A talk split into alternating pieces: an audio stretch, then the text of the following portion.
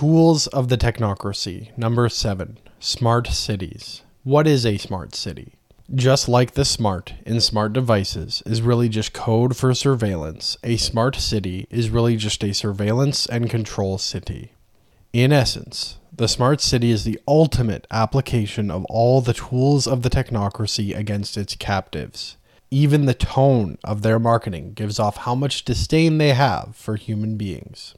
ICNI Bulletins outlines the primary attributes of a smart city. Attributes of a future smart city. It must be a planned community, laid out for high efficiency and short transit times. Practically everything one would need would be within walking distance of one's apartment.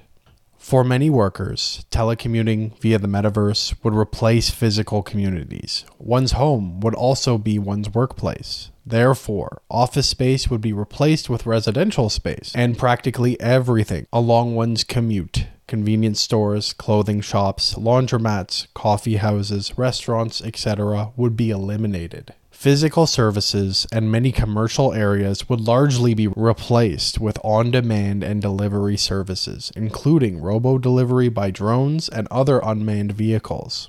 Everything would be tightly regulated with people's utilization of services, consumptions of goods, criminal activity, and other behaviors monitored by constant, all encompassing surveillance. This same surveillance system would be used to automatically dispatch emergency services as required by detecting ongoing crimes, medical emergencies, and fires using all manner of networked sensors. Networked sensors would also be used to determine electricity and natural gas usage, among other metrics of consumption and waste. So, in short, they are called smart cities because if they were called open air prisons, you might not want to live there. Why? One of the most underestimated factors of the technocracy is the massive arms race between the people and the technocrats. If people understood how essential the liberty they have left to their survival is, they would have guarded it much more carefully during the COVID crisis. Data alone isn't that valuable. It's the ability to leverage it for power and control that has fueled the constant eradication of privacy in people's lives. In many ways, people chose to trade their privacy for convenience, but there are powerful incentives tipping the scales. Smart cities are marketed as if they are for the convenience of its residents, but this couldn't be further from the truth. Smart cities are built for efficiently monitoring and controlling all aspects of people's lives. There are massive challenges in trying to monitor and control every minute detail in life. There are only two ways to solve that problem. 1. Build up more computing power, storage, and bandwidth, incurring greater energy, resource, and management costs. Or 2. Simplify the problem by limiting people's freedom. There are limits to how far you can go with number one. Management of more and more complexity can become an impossibility. Energy is also likely to be highly constrained for the near future. You only need a convenient pretext to get the public under your control to go along with number two. What does number two look like in practice? If you don't have the computation to store and calculate everyone attending social events, visiting family, and otherwise moving about, just stop them from moving around. Can't easily build the infrastructure to listen to everyone everywhere all the time? Simply force them onto digital platforms you control don't want things like human understanding, mercy, or charity dulling your harsh enforcement mechanisms, simply use machines to carry out the orders. Tired of administrators being held accountable for decisions that impact people? Deflect to the automatic system and claim it is for the greater good. There are all kinds of optimizations one can do when you decide to grab complete top down control and develop robust mechanisms to silence and discredit any dissent. This is why smart cities will resemble all the worst aspects of company towns. It has already started. Noah was a conspiracy theorist when it started to rain, Dr. Zev Zelenko. An easy mistake to make when thinking about the tools of the technocracy is to only recognize them in their most extreme and visible forms.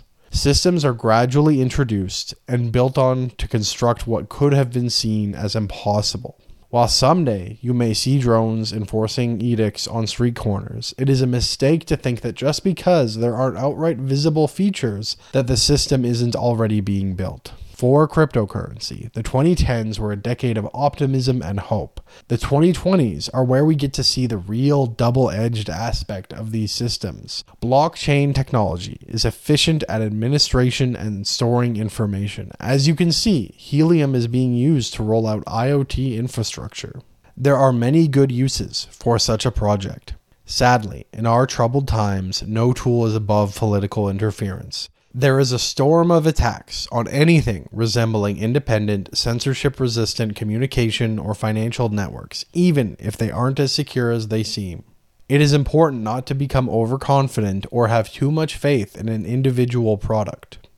Digital ID. As far as a smart city is concerned, you aren't human. You don't have rights. You can't own property. Your activities aren't limited in terms of money, but rather permission. All your activities are constantly monitored, and the system has the capability to intervene at any time. To the Smart City Administration, you happen to be an animal that carries around a tool that represents you in the system. If carrying the tool is too burdensome, it can be implanted. Yes, the smartphone works as a digital ID. Your phone number or IMEI is enough to uniquely identify you in all kinds of situations. Solutions Boycott digital ID. Reducing your dependence on surveillance devices is important. It is equally important to prevent people from being forced into using them. The more people are locked into these systems, the less they are able to accept your refusal to participate. In any and all circumstances, it is best to refuse to divulge personally identifying information, especially with institutions and services you don't trust.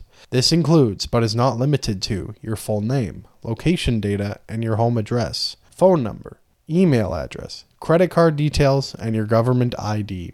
Vitally important is to support the great local organizations working to protect freedoms in your area. The Take Action Crowdfund is a fantastic resource for finding initiatives to support. Get involved.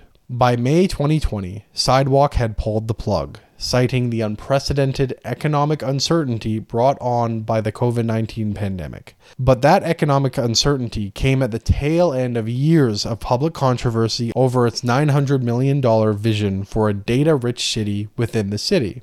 It's hardly unusual for citizens to get up in arms about new development, and utopias fail for all sorts of reasons. But the opposition to Sidewalk's vision for Toronto wasn't just about things like architectural preservation or the height, density, and style of the proposed buildings, the usual fodder for public outcry. The project's tech first approach antagonized many. Its seeming lack of seriousness about the privacy concerns of Torontonians was likely the main cause of its demise. Almost everything that the technocrats want to force on people are impossible without the compliance of the public.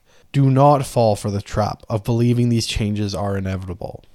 We can all work to shape the world we want, and the most important thing is getting connected and engaged in your community. It is important to build and maintain systems and infrastructure that strengthens communities.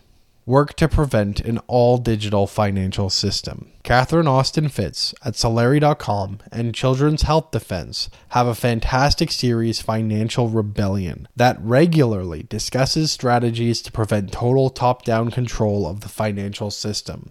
One of these strategies is cash every day independent long range communications. Establishing off grid communication networks to bypass censorship will be a dire necessity once the capability exists to completely segregate locations from the internet.